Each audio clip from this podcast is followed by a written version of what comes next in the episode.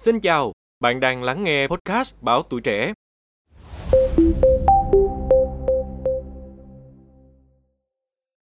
Chơi thể thao đem lại nhiều lợi ích cho sức khỏe của con người, nhưng mọi người có biết, theo một nghiên cứu mới đây, có tới 50% số ca đứt gân asin được xác định do chấn thương thể thao. Theo bác sĩ Trần Hoàng Tùng, Phó trưởng khoa phẫu thuật chấn thương chi dưới, Bệnh viện Hữu nghị Việt Đức, gân asin là gân gót chân, loại gân dài và dày nhất của người, nằm ở cuối cơ bắp chân và gót chân.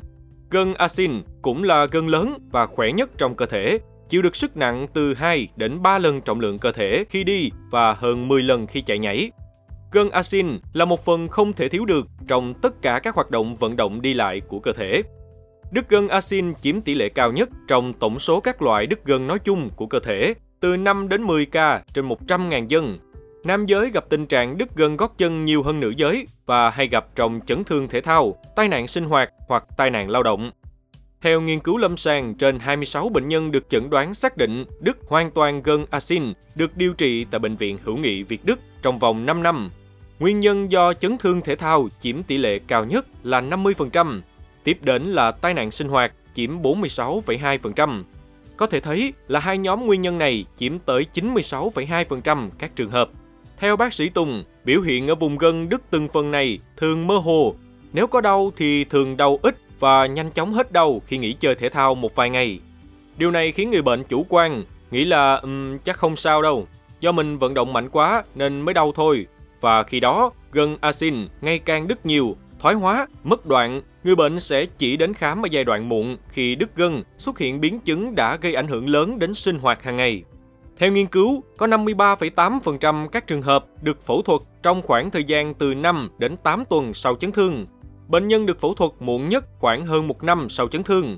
Đứt gân gót chân không được phát hiện và điều trị sớm sẽ ảnh hưởng đến chức năng di chuyển của người bệnh, gây tổn thương thứ phát đến các dây chằng và khớp vùng cổ chân, giảm khả năng lao động, hoạt động thể thao và giảm chất lượng cuộc sống của bệnh nhân. Vậy khi bị đứt gân gót chân thì điều trị như thế nào?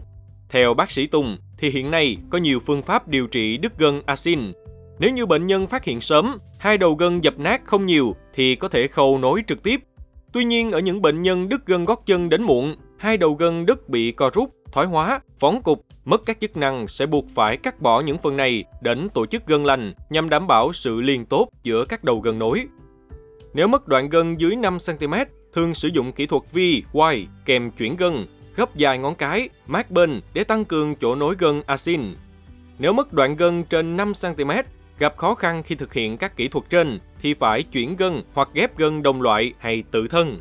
Với kỹ thuật chuyển gân từ vùng này sang vùng khác thay thế cho đoạn thiếu gân asin như chuyển gân gấp dài ngón một, gân mát bên hay ghép gân tự thân thì những gân này thường nhỏ, không đảm bảo chức năng gân asin sau ghép chuyển. Khi mà các phương pháp không thể thực hiện được thì kỹ thuật ghép gân asin đồng loại như một phương pháp điều trị cuối cùng giúp cho bệnh nhân có thể trở về với hoạt động sinh hoạt và thể thao bình thường.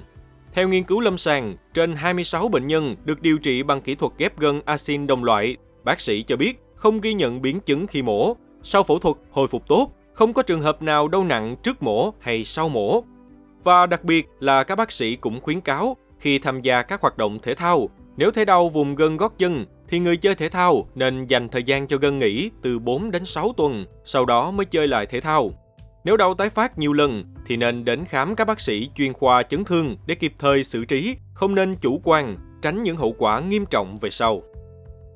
Cảm ơn các bạn đã lắng nghe số podcast này. Đừng quên theo dõi để tiếp tục đồng hành cùng podcast Báo Tuổi Trẻ trong những tập phát sóng lần sau. Xin chào tạm biệt và hẹn gặp lại.